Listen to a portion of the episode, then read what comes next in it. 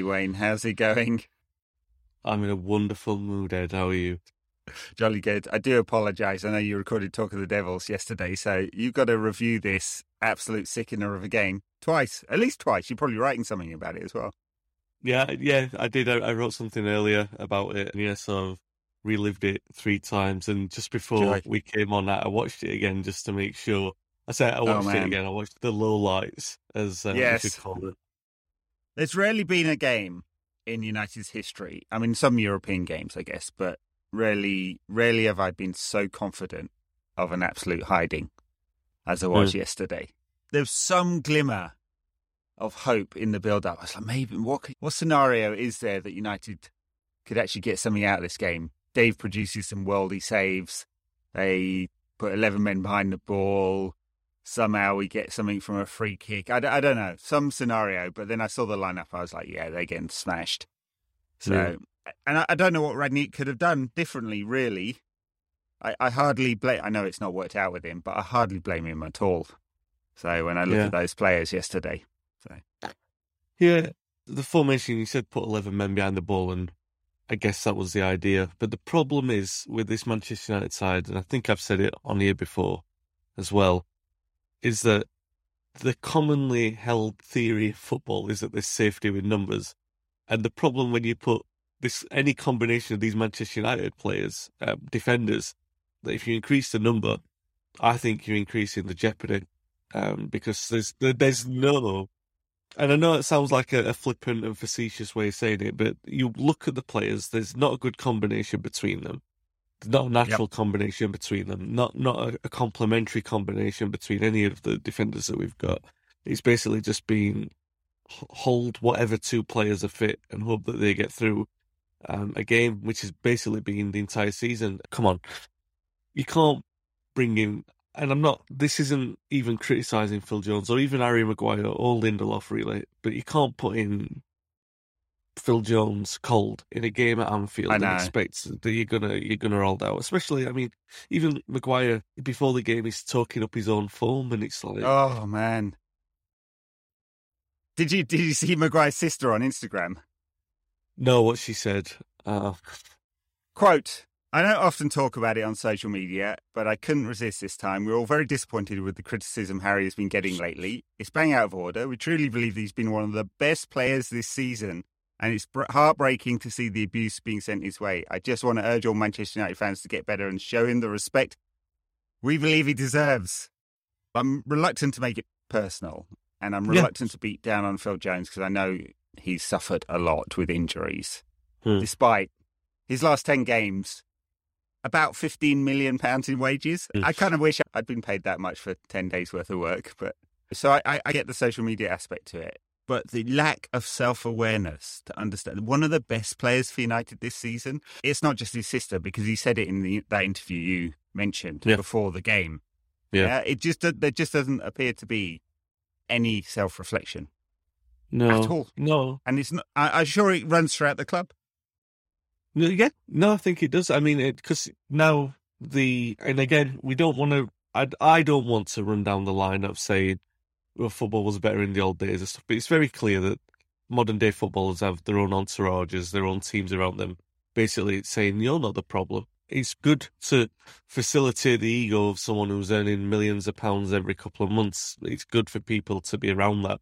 So they're obviously going to be saying that other people are the problem the issue comes, Ed, and it's something that we've talked about for weeks and weeks. I think probably the very first pod that you and I did together at the start of the year after Paul uh, wisely decided the, the time was right to get out. He, he knew Um, this was coming, right?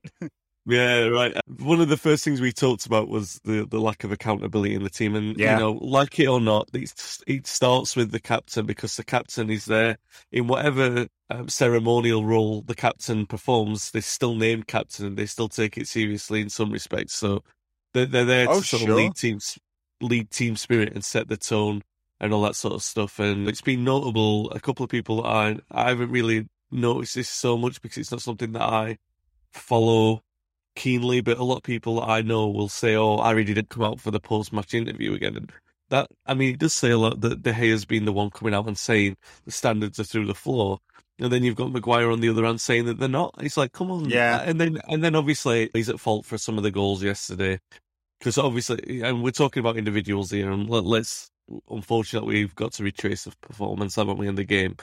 And Maguire was at fault for some of the goals, definitely at fault for the first one. There's no hiding that. I mean, he's not the only one. God, no, he's not the only one, but it was so bad. I think the lack of accountability runs throughout everything, and and it, they must. They Rangnick said they trained for this system as soon as the Mor- Norwich game finished. So they've been working yeah. on this all week, and and we talk about lack of accountability. That first goal, where Maguire, it's really simple playing three. When you've got three against a three, and they're not one to one because Liverpool's uh, three drop deep, the centre forward drops yeah. deep, and the two wide players come inside.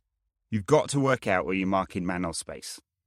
Mm. And the first thing Harry Maguire does five minutes into the game is push into midfield and have no awareness mm. whatsoever of what's happening around him. I mean, it was shocking. You don't see that in the championship. You really don't. Because no. in the championship, they know how to defend. And that, that was just, it was just shocking. And to, for it to come, what, an hour after he's given that interview where he's like, I, I don't think it's fair. My standards are high. Yeah. Yeah. I'm, he, he referenced, as you were talking about, him being the captain. And I watched that interview and I was like, oh my God, he just has no idea, does he? And, it, you know, it was almost giving it the big I am. I'm the captain. Mm. And yeah. Uh, it just felt so tone deaf and so out of touch. And then to put in that performance, well, he's at fault for two of the goals, basically. I mean, that first one was just shocking. And the uh, was it the fourth goal or the third goal where he gives the hospital pass to Hannibal? Mm-hmm. It's so bad. Can I just make a point? Make a very quick point on Maguire is that in the last few games he's played on the right, and he's generally he, he's been playing. I'm not going to say good, but all right. He was caught out of position for one of the with the for the first Norwich goal, but generally all right and then he's moved back to the left of the three. I don't think that helps, but it's still no excuse, like you said. I can understand if he makes that mistake 40 minutes into a game where, and I say this is me being generous, by the way, very generous. I can understand. Let's say that the Liverpool defenders have caught him betwixt and between and all that sort of stuff. Like he's, he's he doesn't know where to, whether to uh, stick or twist with what he's doing. But it's five minutes in. There's a plan. Even Rangnick said that we didn't plan for that. So he, he's obviously called out Maguire for the error. And there's no accountability afterwards as well, because like you said there, that I presume that's after the game that his sister said that. So what, yeah. I mean, I'm not, I don't want to throw him under the bus. I don't want to be saying Harry Maguire played poorly, but come on, like, like he did play poorly in one of our biggest games, and it was a massive contributing factor to a, a dreadful performance and an all round yeah. result. I'm sorry, they the facts are the facts. Do you know? There's no way around it. I, I, I don't want to be. No, nobody wants to be sitting here saying that he played poorly and gave away two goals. We want to be see, sitting here saying, "Oh, that was a captain's performance that um, rivals anything that Brian Robson did at Anfield," and he didn't do it. I'm sorry, he didn't do it. R- Robson would, as if he'd played badly, which he rarely did, but if he'd played badly, he would have accepted that as well because he mm. was real captain material. And there's no way he would let Liverpool players have it so easy. As Mo Salah said afterwards, they make it really easy for us. And Rangnick said it as well. You say you don't want to throw the players under the bus. I think Rangnick did. I mean, he's getting more. Oh, he did. Yeah, yeah. He's getting more exasperated and more frank. He's kind of demob happy, isn't he? Now, he's getting very honest by the week and saying probably what he'd say in the dressing room out loud. Mm. And he called out the players and he called out the club as well. Yeah, he said there do, has do to you, be a complete rebuild, do, and United have bought very poorly. So it, it, was delicious. I really enjoyed it. I have to say. Yeah, does it sound like the words of a man who you think is going to be employed by the club next season? No, it does I, not. I'd, I'd, like to think that he is, but because that's the obviously De Gea being as honest as he has been, and I don't like that the player interviews generally, but he's been so honest that I've liked that and Rangnick obviously saying what everyone knew, 10 players, which Yeah. is a big finger pointer in the dressing room. He's saying nobody was good enough. I don't know. Ed, I, I mean, we've seen, you've said it earlier about expecting this and expecting the low thing. And I think another thing that we've talked about is they always, United, even with low expectations, have found a way to underwhelm us. We've talked, I'm sure that we've definitely talked, uh, we must have talked after the Watford game last or something where we, there were three opportunities, three big games from the, the winter and autumn where we were humiliated. I said we, the squad, the team were humiliated. Yeah. Watford, City, and Liverpool. They've had three opportunities to put that right. Obviously, Watford, they didn't do it. City, they didn't do it. And against Liverpool, eh, it's more an historical kind of thing because it became less about the result, less about the quadruple, less it about about the race for top four or anything like that. Really, it became about the platform that these players have inherited by the success that's gone before them. Right. The volume of work done by Ferguson and Robson and all those players and that generation of players that went from when you and I started supporting the club, never thinking we'd see them win the league and then seeing them surpass Liverpool and go past Liverpool and become the most successful English club ever. And now these players are benefiting from the profile of all that work and the profile Yeah. that comes with all that and everything. So do they not have? And I'm not. Again, it's like oh, the running around, the commitment, tackles, passion kind of thing, but they've got to show something, some kind of um, some kind of acceptance for the the prestige and the privilege that they've got that was given to them by those players who worked so hard for it and they're surrendering it. They they literally that's what they did. So that's shame on them. It is, and I don't know where we because we've talked how long have we been going? Ten minutes, not talked about possibly, and this is only me talking. My personal opinion on this. What my opinion on what I thought I saw from Paul Pogba yesterday was the most shameful thing that I've ever seen in a Manchester United shirt. Honestly, it's the, the worst thing I've ever seen Right. anyone in a United team uh, team do. It's just at Anfield of all places as well. Yeah. I, I couldn't work out what happened there because I actually felt a lot of sympathy for him after the Norwich game because he wasn't that bad and he's been singled out by the Yeah. crowd. And I know everyone's frustrated with him because of expectations. And Carl Anka wrote a good piece for The Athletic saying, he said Manchester United, but in that, I think we can include fans. Expect Pogba to be something he's not, and we're judging Yeah. him by that rather than for what he is, right? He's a supremely talented player. So I had a lot of sympathy. And then he didn't look injured, and I, I wasn't sure what was happening. And he just kind of waved over, didn't he? Uh, we saw the subs warming up before he actually came off. And then the limp came out because he he did a sprint just before that. Well, you know, a sprint for Paul Pogba. It was all relative, isn't it? And and then yeah, it felt like he subbed himself off basically, and just gave up on it. Nine minutes. A- And I don't know whether I don't know whether we'll see him back or not. It doesn't do him any good, right? By the way, and we've talked about this as well. Yes, I, I see both sides of it as well. I uh, the Norwich thing and the he- ear to the crowd and everything. Yeah, he's got every single right to retaliate. Those fans, by the way, obviously not just they're not frustrated about the Norwich game, which he was average, wasn't particularly dreadful by his own standards. You know, he can go missing. They were obviously showing their frustration about what happened at Everton. They're entitled Yeah, to sure. do. Fans are entitled to do that, and he's entitled to respond. Fair enough. You give it, you take back, and everything.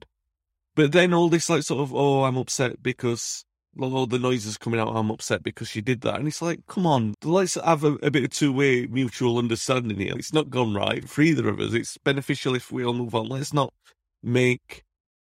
Oh, well, let's- we might as well bring it crashing down, I guess, because there's there's nothing to salvage from it. It's just the.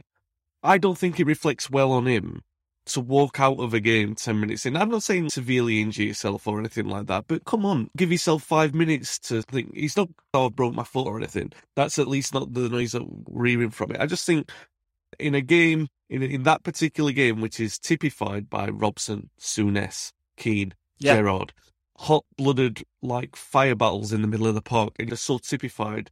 This is so typified by the soullessness Yeah. about them. And Pogba just saying, you know what, you're right, this is it, and I don't have anything for this fight, and I'm just walking off.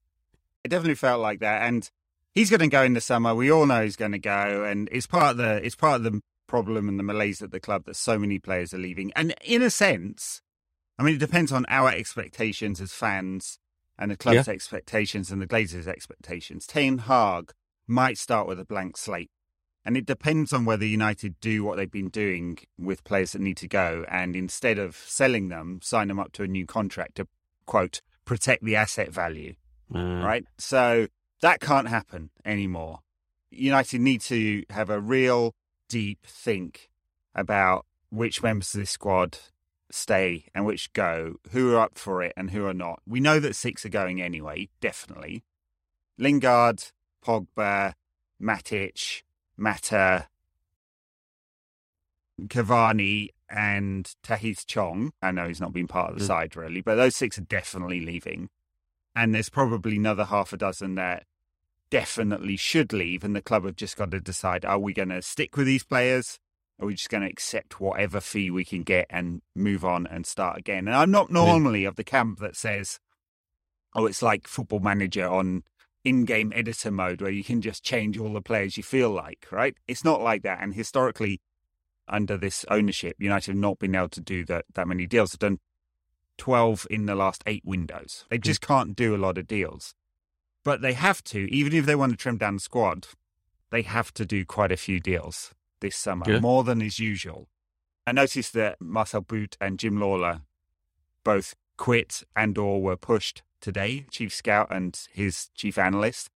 So clearly the the reset is happening. We'll mm. see what happens with Rangnick. He has said repeatedly now, I've told the board. Yeah, I've told the board what's going on. I knew three or four, he said, I knew three or four games in that we needed a complete reset. I mean, he's clocked these players. He knows. Now, whether he's a good coach or not, or whether he's still, his methods still work or not, I, I don't know. Clearly, he's not been a success. I don't know what percentage is him, what percentage is the club environment, what percentage is this group of absolute fuckers that we have as players. I don't know where the balance lies, but clearly there's a complete reset needed in terms of mm. players.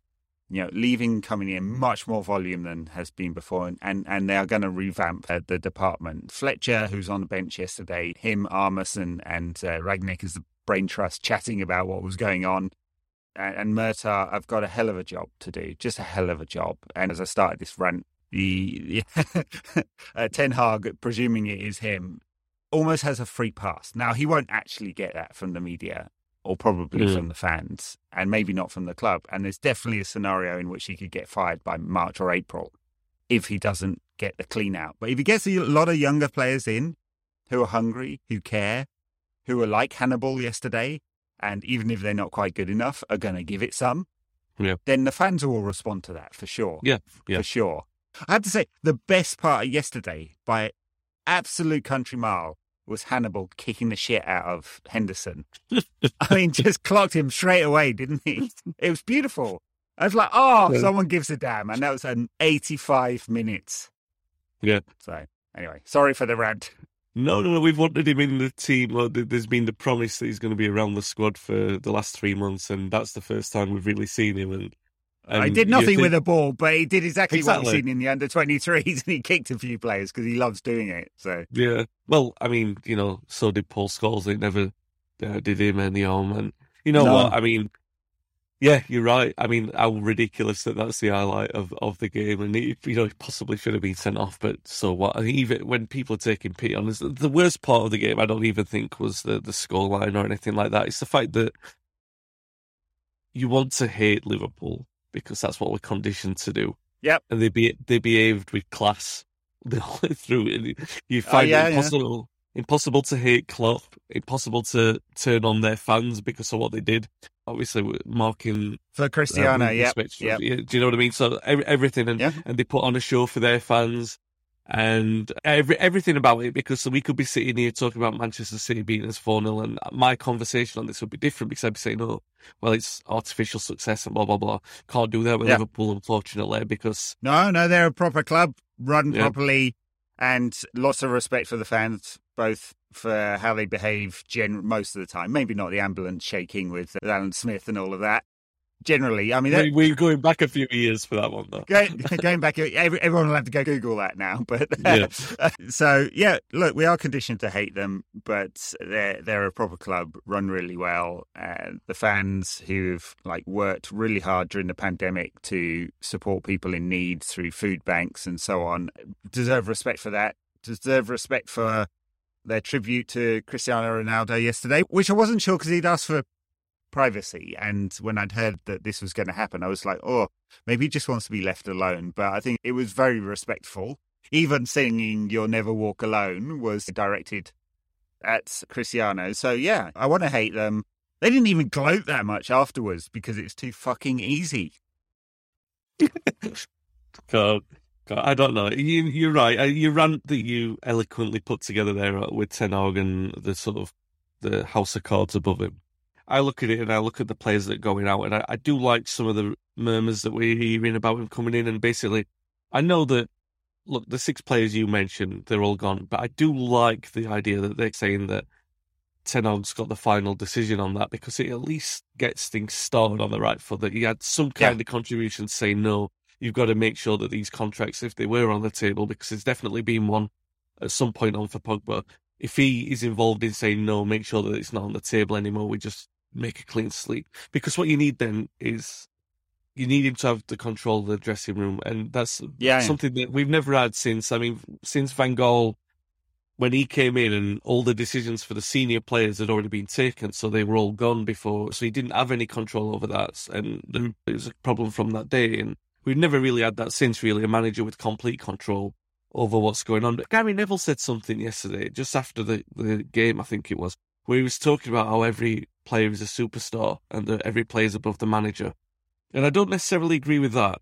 But every player at United is a superstar. And obviously with all this all this outgoing that's got to happen, there's by complete accident, definitely not by design on the owner's part, um, for sure. But there's that opportunity that naturally comes about for that reset to happen, for the imbalance to be restored. No, but that does depend on club structure. It really does because what, Yeah. what, as I mentioned earlier, what has tended to happen is players have been signed up to a new contract just because it's running down, and they're worried Yeah. about the value there. And it's cheaper to sign a player to a new contract, even if it doesn't fit in the squad. It imbalances the squad, or the manager doesn't want him, or they haven't even asked, than to Mm. sign a new player. Uh, unfortunately, that has just been the way that United have behaved, and they've got this opportunity now to say, hey, that hasn't worked. We've got a new CEO, got a new director of football, we've got a new technical director, we're going to get a new manager, and we're going to get a new chief scout because Jim Lawlor's been at the club for absolutely ever. And uh, so they're getting it at this reset, they've got a chance to get it right. So I guess we're going to give them that opportunity, and we'll come back in August and we'll go, did they get it right or not? This is really sad, but I've kept a list of all the signings since Fergie and Gill left. I've kept a it's I've got a flop, mare, or hit. Right? I've got one, two, three, four, five hits. Five hits amongst 40, 40 senior players signed. I'm not Right. counting the ones for the youth team. Right. And that is 1.177 gross million gross spend. 1.1 billion spent since Fergie Hmm. left in the transfer Have I, market. have I, mean, got to guess the five? Guess the five. And and you Um, probably go, oh, I don't think so. I don't think you'd complain about any of the others, to be honest. Yeah, flops. Um. Okay. So, slim pickings. They said, "Oh my god, what a game!" Um. Play along at home if you're listening. So, uh, but I've got to go. The most obvious one I think is Zlatan as a hit because Yes. he's because he was a free and he scored a lot of goals. He's a freebie and he scored a lot of goals. He imbalanced the team, but he scored a lot of goals. Yeah, yeah, yeah. Even the positive comes with a caveat. Apart from that, Romero. yep. Yeah, Yep, got uh, him another as a hit. bet. Another Um, freebie. Yep. It's all in context, isn't it? Yeah, exactly. You gotta you gotta start small. I don't. I, I'm on the fence on one Wanma. What you would think about that? I, I, I had a meh on him. I'm on the Yeah. fence. I think it's just too much. He's, the last three years has been he's hardly played at all. So yeah, yeah, yeah. you know, okay. don't know what the po- what's the Uh, point. So still on two. I'll just have a couple more guesses because we could be here forever. Herrera. Yep. Yeah, yeah, got him okay. as a hit. Yeah, Um, I think so, especially in the context of he left and just left this mega hole in the Yeah. midfield. Even if he wasn't the best player ever, he left a big hole. Yeah. Oh, okay.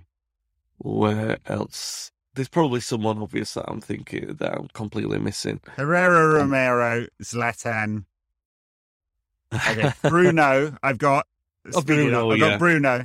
Bruno. Yeah. And then, and we can, we might, this might have to be downgraded. I had Rafael Varane as a hit, but honestly, he's hardly played, so that might have to be a Mm, yeah, yeah, Yeah. yeah. So maybe that's only Yeah. four absolute successes in 40 signings. So the whole point of that was to say that United got so badly wrong, so badly Yeah. wrong for a decade now.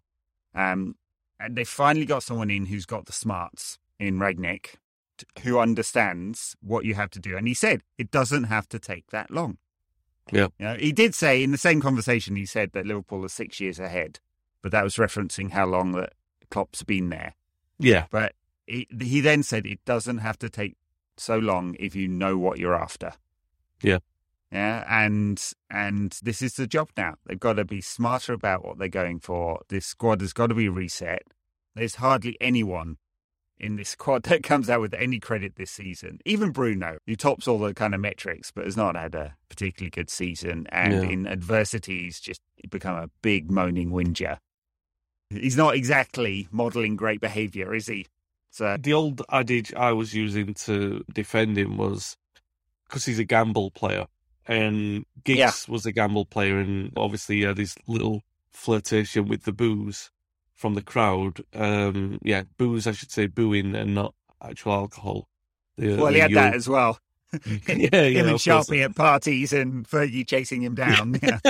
yeah, but yeah, so Giggs obviously take a lot of gambles. His past percentage, if you were going to look at it, would be pretty low. But he took a lot of gambles, and those came off a lot of times. And you, when he retired, even at age forty, it still took a couple of years for someone.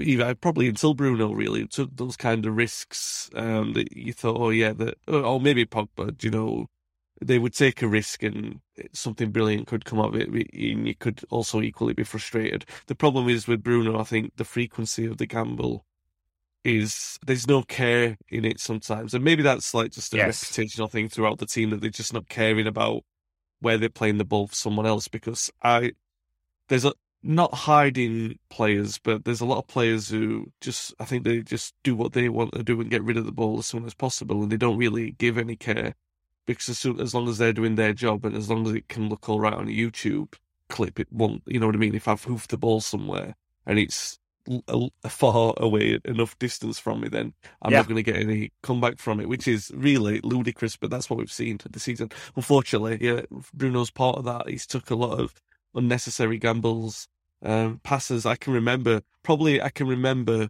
in my memory more frustrating passes that he's made than assists. yes. I, when he signed, I had a whole conversation on the pod, on this pod, which was basically he will frustrate us a lot. And especially in big games where you need a bit of control. And I think that's going to be a problem, basically. I, I'm Mhm. summarizing, but you can go back and listen if anyone cares. And go back and listen to it. Because as usual, Paul was very excited, and I was my more pessimistic self, just going, "Uh, I'm not sure this is going to work in some games. And he is that, and he's very important for United. But Hmm. at some points, when you're getting battered, you just want to keep the ball.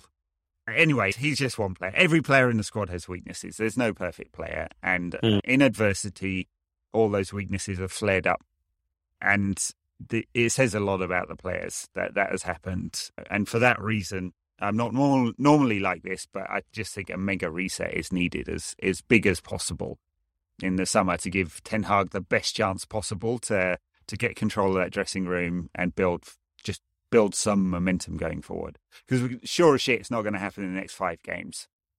You know, No. the, the idea that United can somehow come out of this and find some form. Arsenal and Chelsea next. Brighton, Palace. Who else? There's six games, right? Five or six games. Can't remember. Arsenal, Chelsea, Brighton, someone, and Palace. I Yeah. think Brentford. Brentford. Brentford, yeah, yeah, yeah. Brentford and yeah. Palace. Brentford, Yeah. Right. No easy games there. And and I know it's like just post Liverpool despondency, but it's hard to see United getting that many points. It might even end up in a worse point situation than in the Moyes season, 64. Can we get to Yeah. 64, another 10 points? in six games. Mm, yeah. Hard to see that, isn't it? Yeah. The theme which you started the pod with, the, the lowest expectations with United and their failure to match them. And Yeah. it's so representative of this league that I, I think this league's very poor apart from the top two teams. And maybe Chelsea as well, but Chelsea aren't a million miles away from the rest, whereas City and Liverpool are. And we have been abysmal. I've I've said it numerous times. I stand by it. I think that this is all things in in um, to consideration in terms of how much they cost, what their reputations are, all that sort of stuff. For me, this is the worst poor war United team. I think I really think that they're that bad, and how they're still within touching distance of the Champions League is really it's an indictment of the Premier League. Yeah, yeah, it really is. Yeah. Yeah. I mean, Arsenal lost three in a row. Who we play next, Arsenal. And the wheels have really fallen off. They they're going to need a, a pick pick me up on that. Yeah. Oh, God. They're going to get it.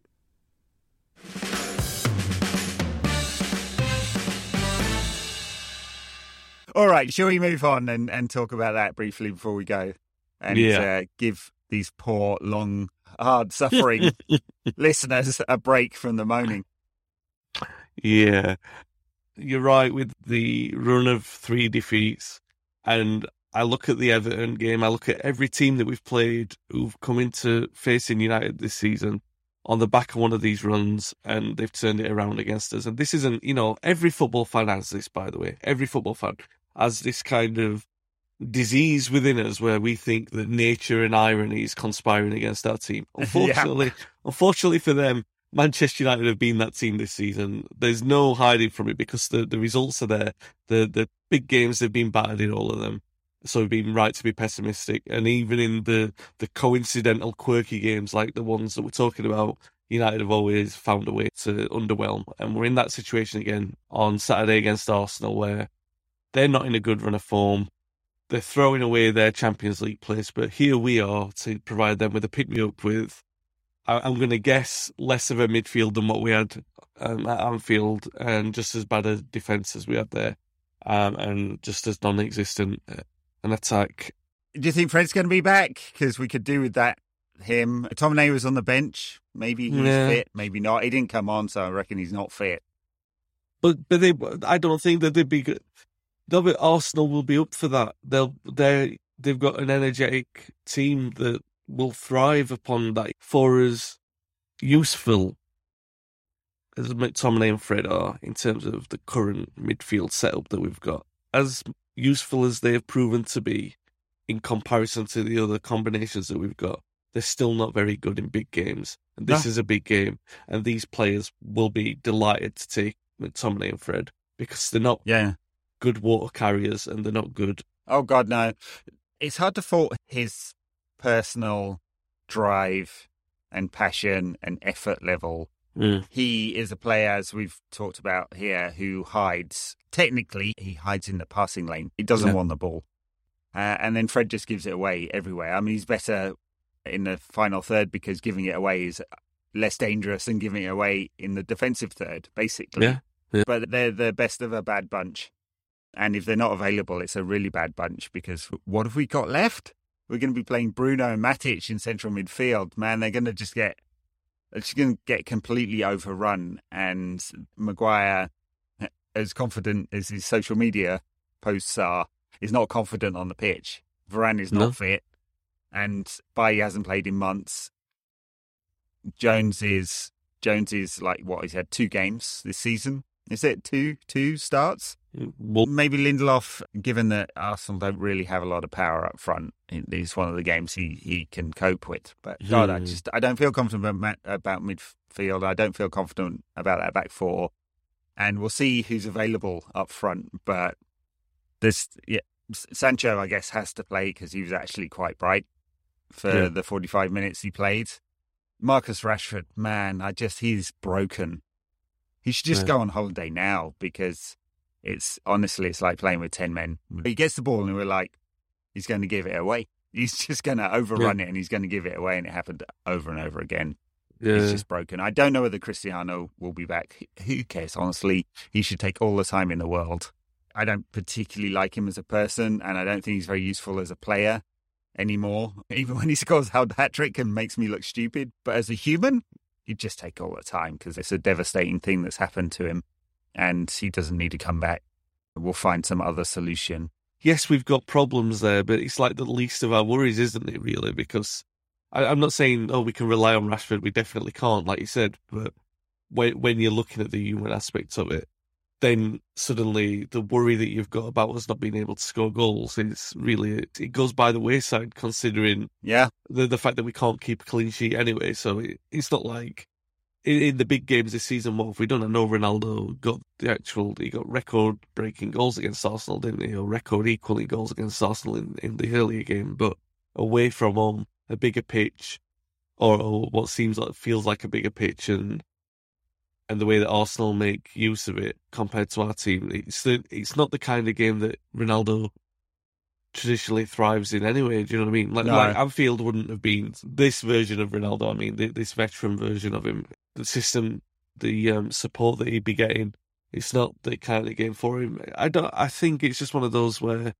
Rangnick is probably just going to have to try and find a different kind of system. Certainly not the same one that failed so spectacularly at Anfield. But again, isn't that part of the problem that we, we're still tinkering with systems and we're like four games, what, five, six games from the end of the season, still yeah, trying yeah. to find the best kind of system, still trying to find a good team. Because as Rangnick said, the see, and it, this was another finger pointer, wasn't it? Some of these players aren't fit, which wasn't, it wasn't a question of the club's fitness regime. It was a question of the players turning up, basically. So there's all this kind of thing going on. And let's be fair. Well, we, we could do with Cavani deciding that he's fit. Every week he he decides he's not fit, as far as I can understand. So, yes, I don't know what's worse, like not bothering to enter the pitch or fucking off as soon as it gets hard. so the ten minutes neither, in, which yeah, is, it's neither's good. No. I guess the one benefit is Arsenal can't score goals. They don't have a forward. They might play Martinelli up front. Uh, we'll see. They're playing today. Um, the game will be over by the time this is published. Playing Chelsea today, so maybe they get a good hiding and they're broken as well. and we'll see who's the worst. It really is a battle for who wants to finish fifth and sixth, isn't it? Rather than yeah. for who wants to finish fourth. No one deserves it. So they're very powder puff. They really got hammered against Palace. Palace really deserved that yeah. win, and then they didn't do anything against Brighton and Southampton either. So their form and confidence is in the toilet. They're suffering for not having a, a forward. Like I said, it's not fit, and they, I imagine they're somewhat embarrassed by just how many goals Aubameyang is scoring at Barcelona at the moment. Yeah. But uh, yeah, I, d- I couldn't call this one. I think probably our confidence as a squad and a team is lower than theirs. And they're at the Emirates, and they'll have the home crowd pushing them on. And we know that United's players have no mental fortitude at all I, have enjoyed this for, for, for the way that you phrase things. I've enjoyed this. Um, so at least there's that, you know. At least at that. least there's that. Yeah. oh man, shall shall we give everyone uh, some respite and leave it there? We can do, but then they've got to they've got the three day abyss of staring, the waiting for the United games. Yeah. I don't know, maybe like go and listen to some old positive episodes of of the pod. They they might be around like two thousand and eight nine. They're there, so feast yeah. on them for a bit. You, why don't you just rerun the? You must have got either the old review the 2009 Champions League semi final. Can't you just run that one and say, "Oh, look at what we did against Arsenal back then"? And oh, you know what? I think we might have started the pod that summer, so I don't. I don't think we did that that season Champions well, League. The the following season, then we had we beat them three one with a Nani flick and the Rooney goal. Yeah, that was that was 2011, right? 10-11, the semi final. Was that, or was that the 2008-9? Uh, no, the the one with the Nani flick and the Rooney breakaway was 9-10 because it was definitely the year 9-10. after. It was okay. the year after Ronaldo left, and it was the one where you know we had the we had frankly horrible kits that season. We had the, the yes. chevron ones. It was the blue, yes, yes, the blue and black yes. one. Oh, horrible horrible but great result and great football. So if you can dig that out, Ed, for the, the good It'll listeners of the of the pod. All righty. Thanks. Good to talk to you, Wayne. And so, well, you know, circumstances. Good to talk to you. Maybe not the content. uh, Have a good one, and uh, thanks for watching this game twice and reviewing it three times. You know, someone's got to do it, and you're, you're Yeah. serving the people. Cheers, Ed. All right, bye now.